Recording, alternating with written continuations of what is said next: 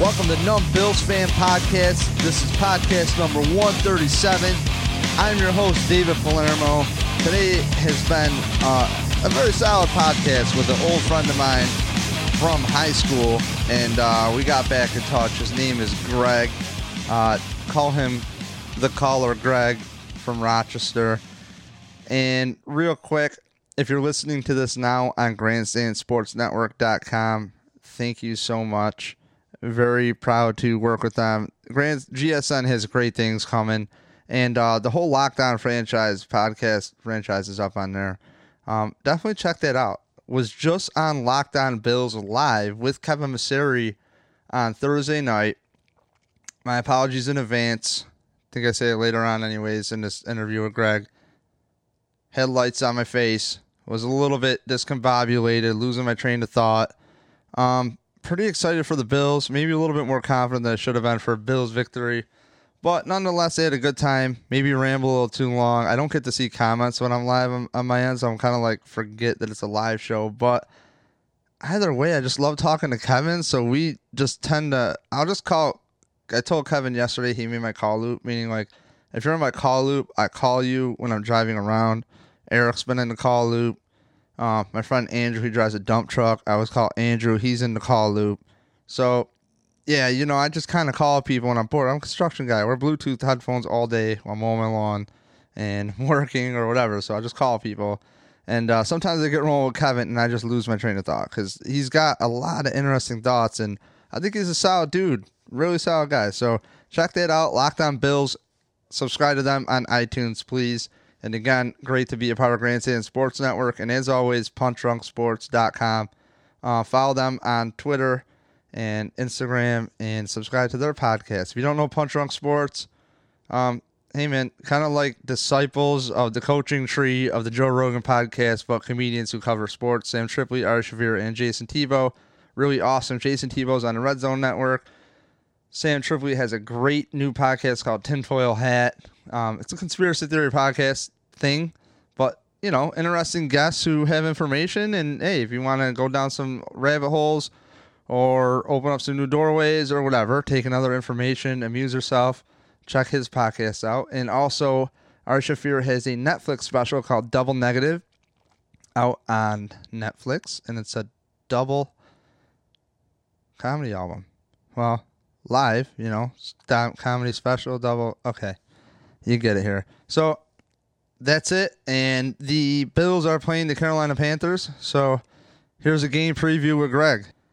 All right. So on the line right now, I have an old friend that weirdly got in touch through like Facebook live shows and Bills talk. I don't know, 15 years after high school, something really creepy. And I used to wrestle with him, and he calls into WGR all the time. I think another Rochester show, which he'll tell us. And his name is Greg from Rochester. So on the line is Greg from Rochester. Hi, Greg. Hey, Dave. What's up, buddy? You know. So what's the other show you call into? Tell us a little bit about yourself, man. What do you do? Well, I was a delivery guy forever. When you're in the car all for long hours, you have nothing else to do but listen to sports talk radio. You can only listen to the same songs on the radio so many times. And I'm a huge Bills fan, so, you listen to other people's opinion, and then you form your own, and then you got to have your own hot takes, That's what it's about, hot takes. No. I'm a regular on Carl Falk. He's, 1280? I hit him up once or twice a week. Now, I'll be honest with you, Greg. What's amazing is before you even got a hold of me, for me, I've told this story many times on this podcast. I came up the same way with you with construction and different path for the Bills and... Just kind of want to put a more objective take, but a lot of your calls when you would call in before I knew it was you, I recognized your voice. After I knew it was you, a lot of your calls honestly are more logical and educated, and not just some hot shit that gets thrown on the wall that people run with. And it's like when you call into the radio shows, I mean, John Murphy really has a rapport with you, and it's kind of developed into like a nice little relationship you have with these guys. Even Chopin Bulldog will talk back with you, and I think those I kind of defend them a lot. I think those guys get shit on a little too much because they're very raw, and I feel like your style of conversation blends in. So I'm like really stoked to actually talk to you officially on a podcast. We've been trying to do this for like a year. So yeah, no, I'm like to do a podcast situation, you know, and the radio, you know, I'm always spitting so fast because you never know when they're going to cut you off. Cause I, when I call, I don't have one take, I got nine, you know, so I got to get it all in before they cut me off and touch on, you know, one or two things I say. Every time you call, I'm like, rack 'em. I just Jim Rome it. Yeah, man. I love the Bills, man. You got to dissect the games. You look at all the moves they make. You look at I like every aspect of it. There's the stadiums, the fans, when they were going to move the team, where that goes. Now you go into the trades and the draft. There's always something new with the Bills, so it's a lot of fun to keep track of and have opinions about. Now, is there something besides that you don't like Corey Graham at safety that you really hang your hat on being right? I'm kind of putting you on the spot. We didn't even talk about this, but is there anything that you're like, you know, man, I called it. I called the stations. People said, I don't know. Is there anything that you'd really be like, I was Nostradamus with that and pretty correct? Well, probably the Corey Graham was probably definitely right. I always knew that safety, especially in Rex's system, was huge. And Aaron Williams, you know, he was a good player, but he was often hurt. And as soon as he went down, you know, the defense went down. And I was never big on Corey Graham. He was a corner. They moved to safety, and to me, he was like a serviceable player, you know. And then with our front four getting pressure sometimes early in his career when he moved over, he was able to make some plays, you know. And I'll give it to him, but he was never more than a guy. And then when it was his show, when Williams went down, I think the defense went down with it. You know, safety is important, and you can see that from the Jets game. I mean, Poyer came in there and looked like a general out there, making plays, moving around. I just didn't see Corey Graham doing that. I also saw Corey Graham taking bad angles lots of times. I mean, I can remember a New England game. What was it? It was a Monday night game. It was a primetime game where they were actually in it with New England, and Corey Graham blew a coverage to James White, scored a touchdown, and I just never liked that guy. Always wanted a new safety. Did you flip a table? Did you flip a table after that or no? No, I'm pretty subdued when I watch the games. Kind of, you know, maybe throw my hat on the ground or something. Nothing crazy. Okay. Not one of those punch the TV guys, you know, that you see on YouTube. Yeah, you still want to watch it, you know. Mm-hmm. Okay, so yeah, the safety position, I mean, that was really refreshing for the first time in a couple of years to see that just solid. You know, just not disappointing at all. And a guy like Trey White gets to have that kind of support behind him as a rookie. It's really nice. And from my eye at the stadium, I did not rewatch the game, so I don't want to talk out of turn here. Again, full disclosure, I know nothing. If you're taking my word like I know something cool, this is purely entertainment. It's all garbage coming out of my mouth. And, okay, so it looked like to me that the defense was taking very good angles towards the ball. Oh, they were tackling better than they have in years past too. So solid. They were not missing tackles. You know, it's early in the year. They got the heavy rotation, so guys are coming in there going full force. They're what's the thing they're saying? 30 snaps on defense and the defensive line. Yep. You know, as long as you got guys in there that don't expose you, you know, I like that move. It'll be interesting to see what they do with that going forward, if they can stick to that, and if it's not a detriment to the team whenever you take one of these, you know, our core front four guys off the field. But I like the philosophy, and you know, when you have a front four doing that, and it really does help your back end. I mean, we saw, you know, the interceptions happen when our front four was getting 50 sacks a season. You know, our Corey Grahams and our guys who really didn't impress me too much were able to make plays, and hopefully just changing scheme back to the 4-4-3 will help them. We got a rookie cornerback. We got Gaines, who's coming off. He's a young player and sat out a year, but he looked good in the situation. So hopefully these young guys can kind of settle in and make plays without the pressure of being locked in and having quarterbacks sit there all day and picking them off. You know, I agree. And you know, simplicity. It seems like these players just get to do what they do best, which is fly. You know, that front four just needs a fly. I mean, Kyle Williams, man, talk about a motor. That guy was in there probably more than anybody else. I didn't look at the snap count, but he had a lot more than Darius, which has been an issue of conversation for people. But at the same time, hey, and what if just behind the scenes, like, Darius, take a rest. It's nothing personal, but take a rest, dude. You know, like, he's missed a little bit of camp. So it's kind of like, I don't know, just I'm not really worried about it. Does that make Yeah. I like that they didn't show all their cards maybe against the Jets. Make sense? Well, I hope that's true on both sides of the ball, the offense and the defense, that they played to their opponent, you know, worked on some things and didn't show too much. You know, this game will tell a lot. You know, I mean, everything this whole week has been it's the Jets. I mean, that's been said over and over again. But they did what they had to against the Jets. They won the game. They looked comfortable, which is different. We didn't have people pointing at each other, you know, when the play was about to get snapped. I mean, everybody was there. Shaq Lawson has publicly spoken about how he likes the scheme where he doesn't have to think. And if you have a defensive lineman who's not a smart guy and he's just good, very athletic, you know, let him set the edge, which I think he proved he can do very well.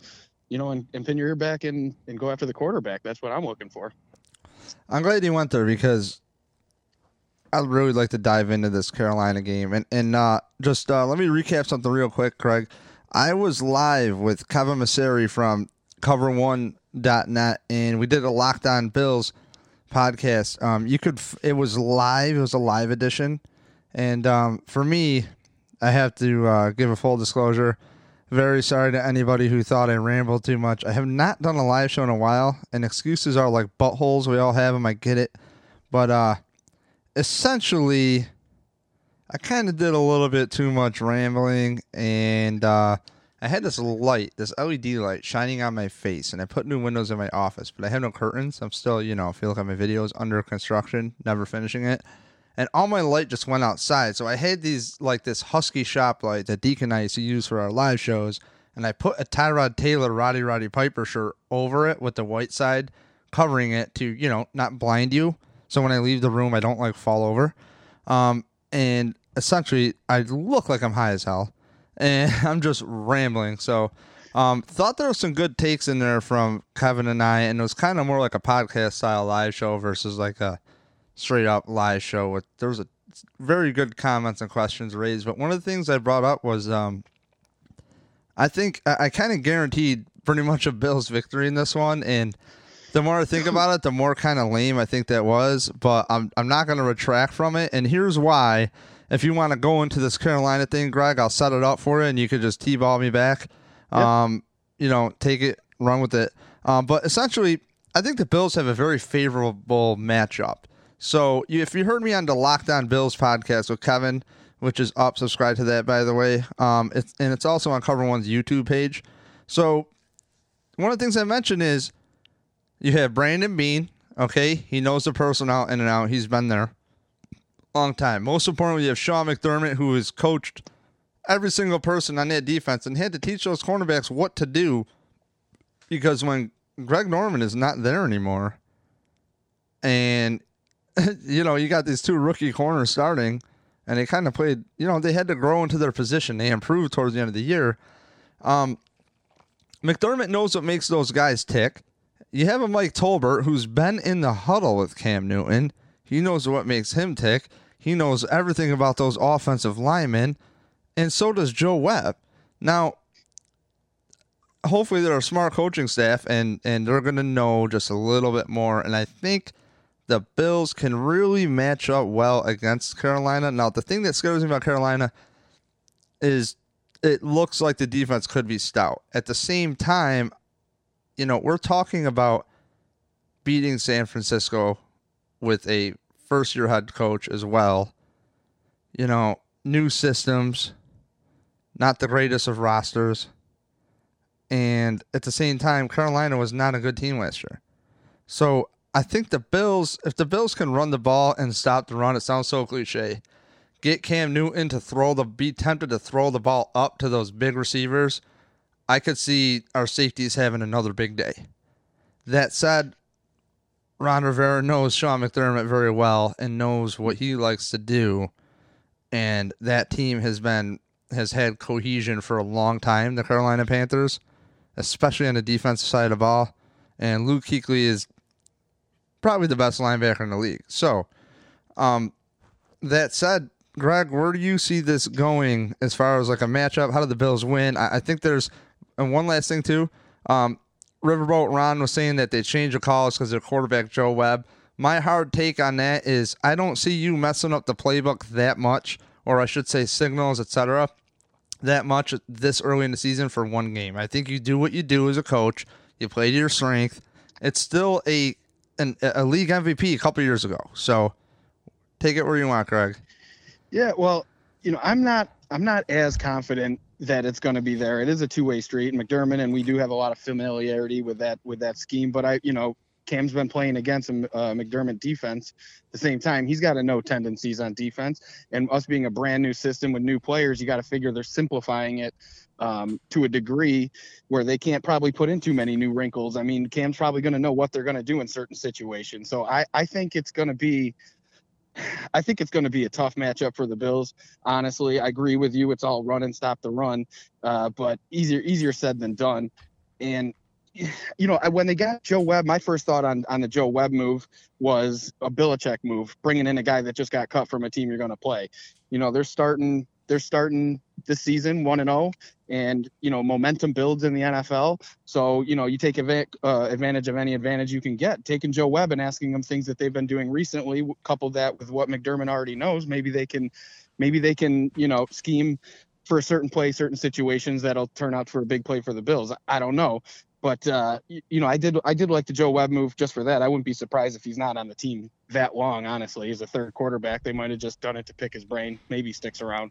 I don't know. But as far as a big advantage in our favor, I think it's a wash. I mean, they know McDermott. They know the defense. And Cam, again, has been practicing against that for years. So he's got to know tendencies. And I don't know. I'm not it'll come down to the players executing. I mean, our players better than their players. We know what they're going to do. You got to stop Greg Olsen. You got to stop the middle of the field. You got to stop McCaffrey, who looks like an exciting young player, and he's new. I mean, he got the ball 20-something touches. They're trying to work him in. So, same thing as McCoy. Are they going to be able to shut down McCoy? I mean, are we going to be able to shut down McCaffrey? I don't know. Whoever can shut down the other team's run game is going to be a huge advantage in this game. Obviously, I mean, neither team were throwing to the wide receiver much in their last game. It's eerily similar, the two teams and how they played. They've had inferior opponents. They ran the ball, and they just did enough to win.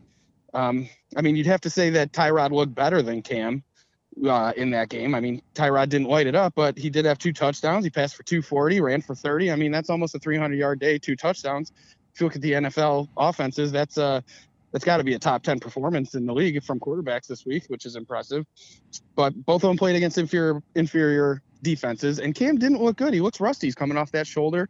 So if we can't shut that down, maybe we force Cam to put the ball up more than he'd like, and who knows. But we haven't been tested there yet. It's hard to say that we can shut down that passing game because the Jets weren't really doing much. They were doing a short passing game, not letting our front four get after in the backfield. And, they weren't putting the ball up deep. So when they did, they got in trouble. But it's just tough to say that we're going to be able to be effective there. I kind of want to see it before I mark that down as something we can bank on. Is what, I like our front four. I'd like to see pressure this week. Cam holds onto the ball more than the Jets guy did. I forgot his name, but McCown. So, if he's sitting back there, it'll be nice to see if we can get off the ball and put some pressure on him. And see if that rotation keeps them fresh. I haven't come to determination do we have good pass rush this year? Are we actually good at stopping the run? Can our corners defend good against the jump balls? I will say this, the rookie, one play that really impressed me, there was a fade route in the end zone in that game. And White, that's his name, right? Who's our first round? What's his name? Tredavious White. Trey White. He was on his guy. He turned, found the ball, and knocked it away. That's a play. So, it all looks good, but too early to put any kind of stamp on the defense yet. I'll tell you what, Greg. I think it's great to come off of a win where finally we get into this team. We're like, okay, here we go. I was exhausted with this coaching search, right? And I'm like, man, I don't even want to get into this. Just was not ready for it. Because I backed Rex hard, and in hindsight, hearing that he was not prepared for the game he called and this and that, reading Twitter at least. Some people said he was getting crushed too hard, which is typical. I just felt like a buffoon backing him. So it's like, for me to back McDermott, it's like, okay, dude, you got the pedigree. And once I found out the wrestling pedigree, I'm like, okay, I definitely respect this man because that's a different level of OCD to get to that level that he did with wrestling. Because, my freshman year, dude, I was busy picking my nose on the mat. And, JP in front of me would was an 8th grader who ends up going to states, you know what I mean, like later on, and he just worked really hard. We got to see people who worked really hard, who weren't that talented, get very good. And for Sean McDermott to not only be talented enough to get there, like, he has a killer work ethic, and it seems like this organization is no baloney right now. There's certain people that are not around the organization as much. They're in other departments. And, you know, maybe some feelings are hurt with some of the guys that did whatever, you know, they cut some people. But I got to say, we were talking on this phone call earlier. You want to touch on no tanking culture. And I got to say, it's great coming in here, going through, quote unquote, trusting the process, and to see a nice victory come about it. And here we are, week 2. I'm very confident in the players, but honestly, I'm doing the thing I do a lot, Greg, which is I'm confident, they can beat them, on Wednesday, Thursday, I talked yesterday and Thursday. It's Friday now. Now, the more we talk about it, the more I think about it, I'm like, now I'm really nervous, because I think it really comes down to, again, as cliche as it sounds, fundamentals. Let's carry that over, fundamentals. And if these players can execute and let Cam Newton do Cam Newton, let the other guys not necessarily get in his head, but let Cam Newton put the pressure on Cam Newton. They're going to come out running the ball. They're running an unbalanced line against San Francisco. You know, that says they want to run. That says that's their priority, unless it's what you put on film so you can open it up. Because if Greg Olsen does not pop this week, little fantasy advice, play him, because this is Greg Olsen, Cam's favorite target. This is Greg Olsen. Guess what? They're going to do what they do. And they're going to tell the Bills, stop it. And until they do, I mean, come on. How many times do you see Cam Newton roll out and just nail Greg Olsen 22 yards down the field, 15 yards down the field, chunk yards, and it's big, and it always seems to be healthy compared to Gronk. So, you know. Well, you got to figure that it's a home game for them. You think Cam's probably pretty tired of hearing about how he didn't play well and how rusty he was and how he's coming off that shoulder. I mean, he's definitely going to be looking to prove something at home in this game. If you don't think Cam Newton wants to push the ball downfield, if you think their game plan is just run the ball and babysit Cam, I don't think that's the case. I think we will have our opportunities to go after Cam. You know, time will tell if he's back or if he's ready for the game. But he's gonna try. He's gonna want to quiet those people, those naysayers that are saying he's injured or he looked terrible. So I mean, Cam's definitely got something to prove this week. As far as the culture goes with McDermott, you know, it's like night and day listening to him talk compared to what we're used to. This team got rid of anybody who was anything out of line. You know, trading Sammy. You know, and I'll just touch on the Sammy trade real quick. You know, Sammy. He's a great player. Don't get me wrong. I mean, he was excellent. When going into this year, I was fully excited and rooting for Watkins. Same. To get busy. But as soon as he's gone, you know, it's like I really didn't like him. You know, some of the things he said, you know, regarding the fans on Twitter. You know, when he was unwatched and he was talking on his own, you know, he sounded like a douche. And I could bet he was a douche in the locker room too. I mean, I bet McDermott just didn't like the guy, you know? I mean, he probably didn't want to hear about how many balls he wanted to get.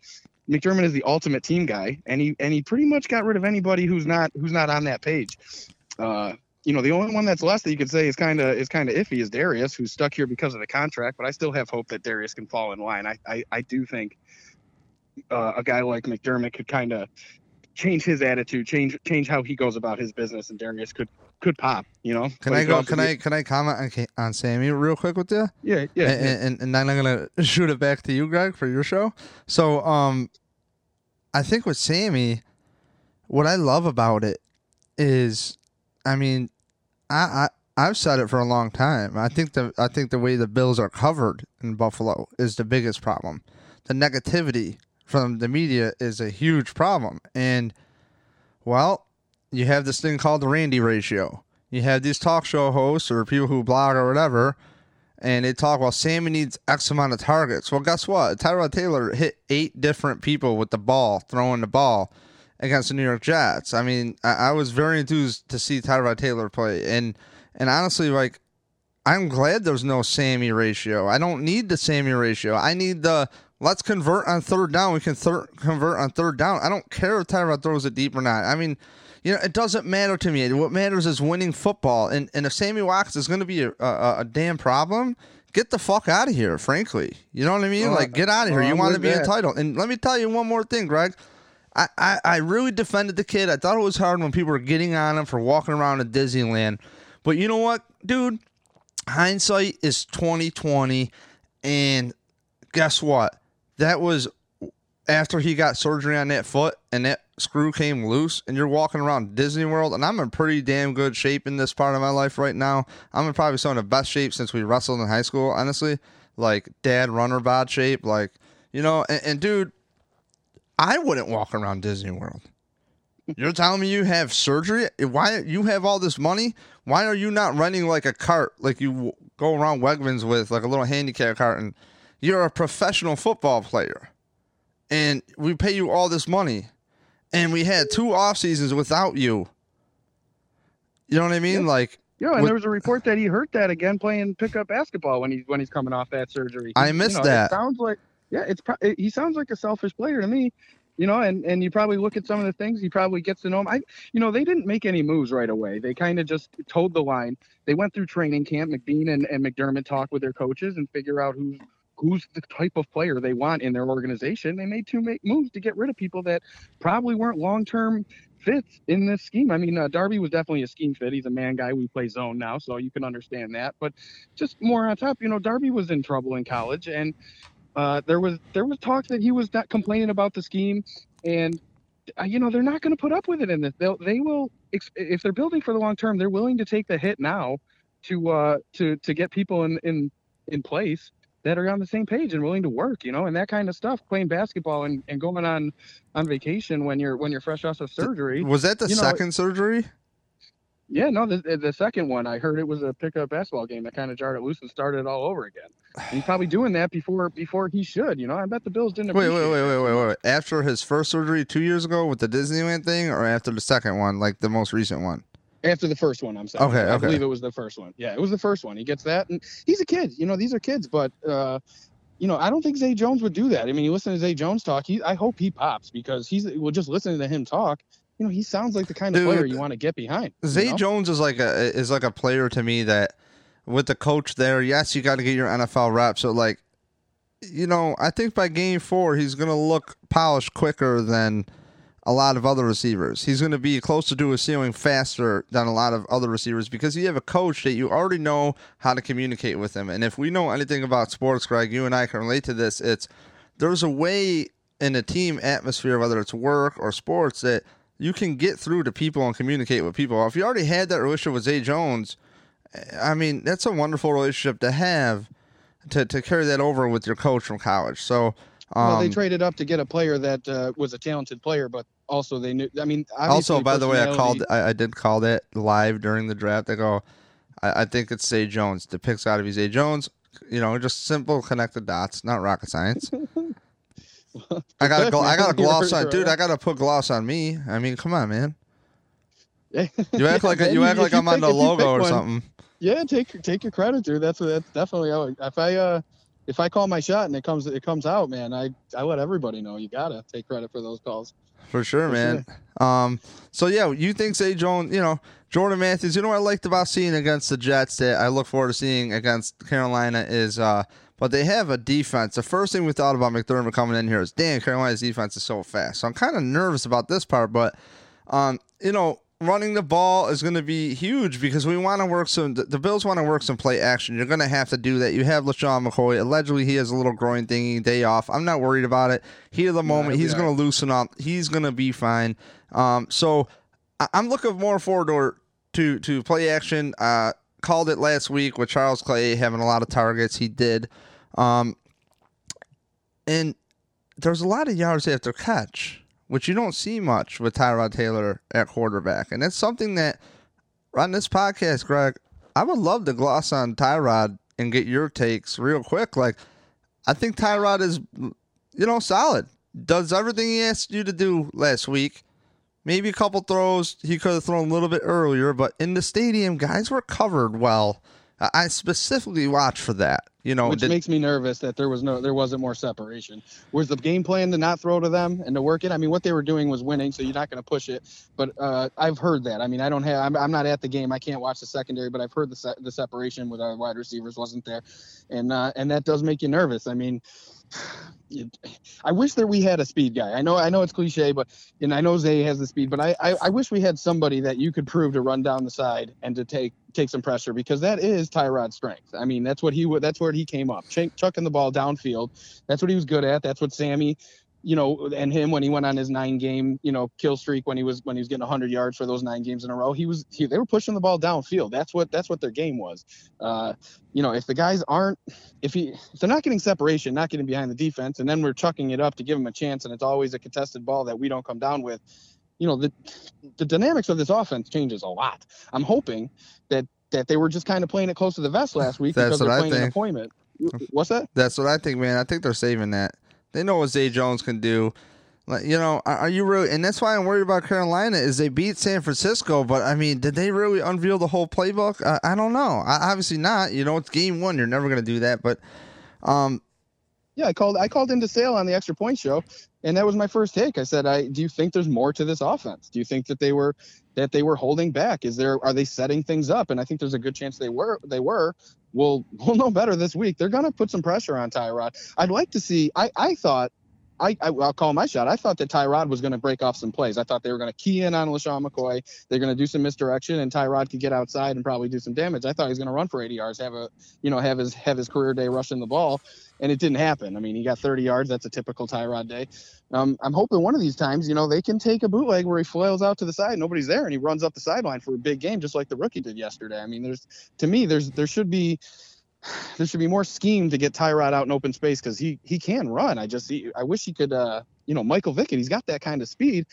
Get outside and really take some chunk yard plays with the feet. I love the third down pickups for 9 yard, but I want to see Tyrod really scare defenses, you know, where they're putting the spies on him and leaving people open, because they got to account for Tyrod running to the outside, running those bootlegs, you know, opposite field, and everybody's going right. Tyrod goes left and really taking advantage of some of that. I mean, if you look on tape, that there was the pass that he had to O'Leary. There's a lot of room to run out there too. You know, I mean, if those guys are covering, I'd like to see, you know, Tyrod take off in some of those situations. And if you remember that play, which I didn't like about Tyrod, is he does miss people that are open. He doesn't see the field as well as I'd like, because he did make that nice play to O'Leary. O'Leary ran up and got out at the 4-yard line. Clay's a walk-in touchdown if he hits him. He's wide open on that play.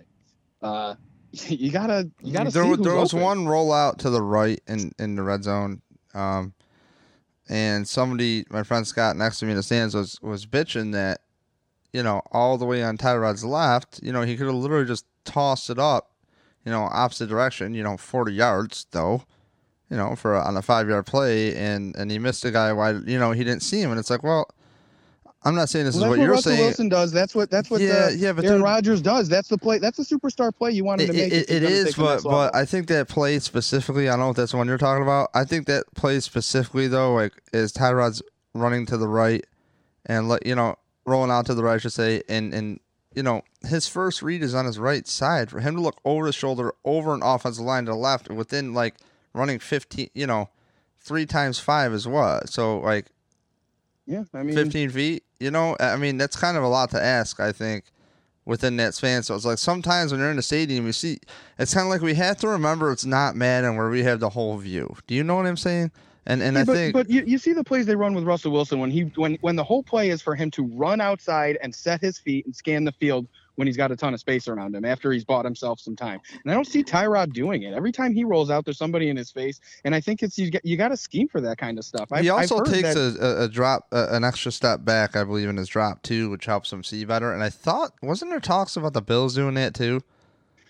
I thought that Dennis was going to have rolling pockets, and that was a big part of the offense. I didn't see a whole lot of it. In game one. There was a lot of stuff in camp, Greg, where I was pretty stoked.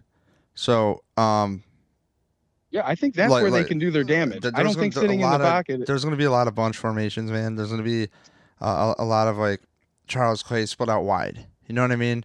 With 2 tight ends on one side, 2 receivers on another side, and there's going to be some creative things. And so, you know what I want to run by? An idea for you, Greg? Check this out. So, yeah. Excuse me. The right side of the line, Jordan Mills and John Miller, they didn't have their best game in that, you know, what they were asked to do to run the ball to the right side, right? I almost wonder if, you know what, this is his own blocking scheme. Let's push it. Let's push his own blocking scheme. This offensive line last year still has some money plays that they would be absolutely stupid not to put in some power blocking scheme stuff.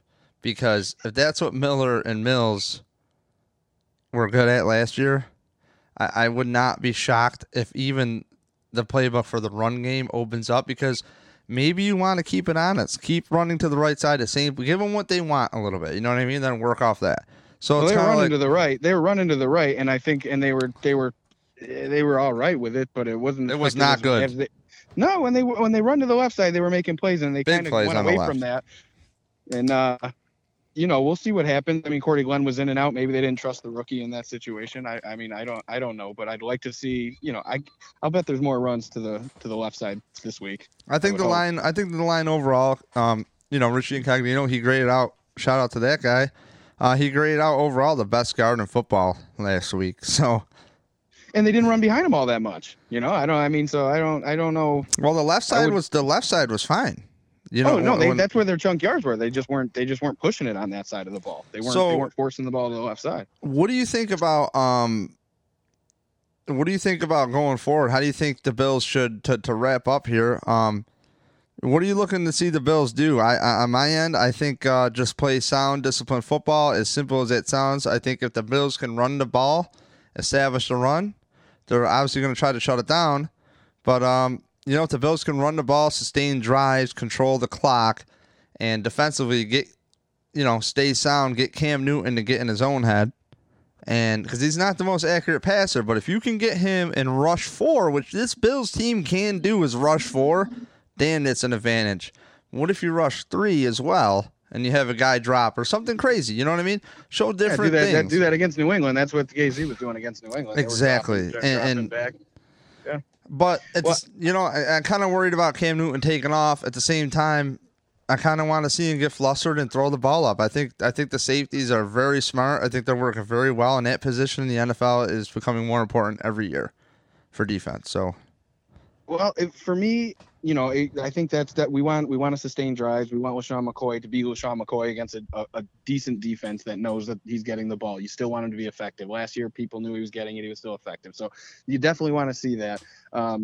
And I want to see some shots downfield. I think some big plays downfield just scares everybody and makes everybody thinks this is a different team. If they're able to run the ball and these receivers are actually able to get separation and catch some balls downfield, buy Tyrod some time, you know, the offense looks completely different. Because right now the book is their wide receivers suck. He can't throw, you know, he's scared to throw the ball downfield. You stop Clay, you stop McCoy, and the offense is garbage. And that's where the tanking talk came in. They, you know, you lose Robert Woods, you lose Sammy Watkins, and you think, oh, they're not going to be able to move the ball. So, you know, prove them wrong. They've got to make some plays downfield. I don't know if it's – I like the tight ends. I don't care who it is, but I want to see some balls in the air 30, 35 yards or more. And some completions, big plays, because that will change everything. Because then you got to pick your poison, and it gives you a lot more options. If the field keeps shrinking with just little plays over the middle, or you know, dump off plays to McCoy, you know, and the wide receivers aren't doing much, you single them up, and it's a different game. So I'm looking for some creativity and some plays from our receivers. I want to see some jump balls for Jay. I want to see Holmes get some plays. He's a big man. Give him some one. Find who's one on one and give him some opportunities. And hopefully these guys can ball out and make some plays. You know, going forward. That's what I'd like to see. I think you're right, Greg. And honestly, Charles Clay is a very, very, very underrated deep threat. He's 10 pounds lighter, and his blocking, he really takes pride in his blocking, you know, and he mentioned it on the John Murphy show that he really, you know, his not coming out of college was he couldn't block, and he really took that personal. So Everybody here is like, oh, his contract is paid to block. He wants more receptions. Yeah, maybe he does want more receptions, but I've always gotten from Charles Clay as far as interviews and how he presents himself to us. I don't know anything behind the scenes. He just seems like a pretty level-headed dude and just wants to play ball and win, you know? And it's like, now he's having a coming-out party, and he's lighter, and I'm not worried about, you know, sometimes people ask him, well, now that you're lighter, are you worried about blocking? It's like, what? No, man, there's some good receivers who block very well and can get that, you know, for what they're asked to do. I understand that tight end blocking is different than a receiver, bigger matchup, but I don't think, you know, Charles Clay says he's stronger now than he was when he was heavier. So, yeah, I did hear that interview. I'm nervous about Charles Clay. You know, we paid him a ton of money. This offense will definitely play to getting the ball to him more than he's got in the past. I didn't like the drops, you know. I mean, I didn't. I've seen him kind of miss a play here and there. I'd like him to come down with that play that Tyrod threw in the end zone that was a little behind him. You know, you look at the play that Eifert made last night where he dives over the middle, sprawled out with a quick pass with a guy all over him, and he makes that play. You know, if you're going to be paid like a top five tight end, I want to see more. I want to see you hold on to the ball. I want to see you truck people. So, I mean, I like Charles Clay. I think he's a good player, but I think he's a, you know, I think you're happy with 5 catches, 50 yards. That's not the superstar that they paid for, you know, honestly. I don't know, man. I think you're paying for a complete tight end, Greg. And don't forget LeSean McCoy. Dude, I don't know, man. I kind of disagree. He was paid for what he does, and we've seen this team throw money away on guys like Chris Kelsey, who was way overpaid, and they didn't want to pay Steve Johnson. And it's like, what? You know what I'm saying? It's like, that contract was the most frustrating contract. There was just contracts where we're just going to eat up dough. You follow me? And I don't think this is one of them. You paid a little extra. And honestly, I don't think you could. Dude, he's a model citizen. He's a good person. He seems like, you know what I mean? Like, you don't hear about him. I get what you're saying, but Greg, I think you're going to be satisfied. If you got 70 receptions, I would not be shocked. Hey, I'm happy with that. You know, you said we were wrapping it up. My final thoughts are, you know, I like where this team is going. I think we're going to be competitive. I think that they're still going to be over the offseason and this season. We're going to learn who's here, who's on the right page, and who wants to play. And if we stay healthy, we're going to be involved. But you know, this team, they got to. It's going to be a work in progress. They're going to evolve. You know, they're putting in a guy in the head coach that has a real plan of exactly what he wants. He has a vision, and it's like he said, they've had 7 years in his vision. They're more complete. We're going to have growing pains. So, you know, just keep going. Just keep no Billsy plays, no stupid stuff, no players looking and out of position and stupid calls. I mean, that's really what I'm looking for. And hopefully, you know, who knows where that takes them. If they stay healthy, they'll be all right. You know, there's going to be injuries, and I think I'm not saying we're arrived. I don't think this is a playoff team yet, but I'm looking for something to build. That's what I want to see week in and week out. And you'd like to see some creativity and growth over game 1 to game 2 and throughout the season, you know. Greg, thank you for calling, man. Were you just going to hang up and get out of here? Or do you want me to get off the line and tell you I'll give you a hug or something? Or like, what do you want to do? Yeah, hit me back. Okay, so, Greg, if you want, I'll just shoot you a text later. I'm going to wrap up this thing right now. Thank you for calling in, dude. It's great catching up, and ironically how, like, things work full circle from, like, a lunch table to this. Since like 8th grade. I don't know if you're ever at my table, but I'm just kidding. Yeah, probably not. But hey, I had a lot of fun though, dude. I did appreciate it. This was fun. It's been long overdue. I love talking Bills with you. And here we go, 2-0. See you, man. Awesome. Thank you, Greg. All right, so that was Greg in Rochester, and if you would like, please, you know, listen for his call when he calls in.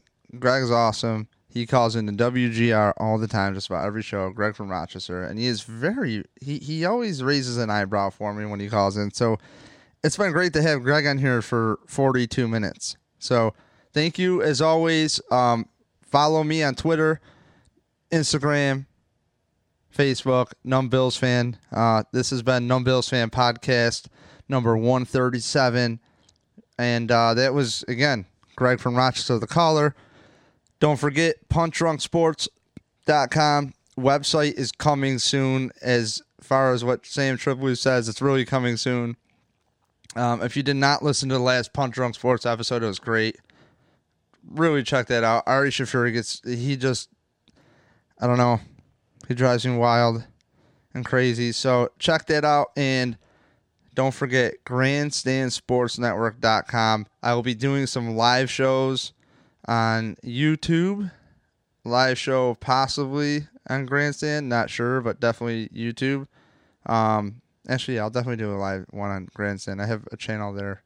So, okay. Don't forget, numbillsfan.com. That's it. And thank you for all the support. And, okay. Take care. I've been Dave. That's me. I've been Dave. That is me, Dave. Okay, done. Bye.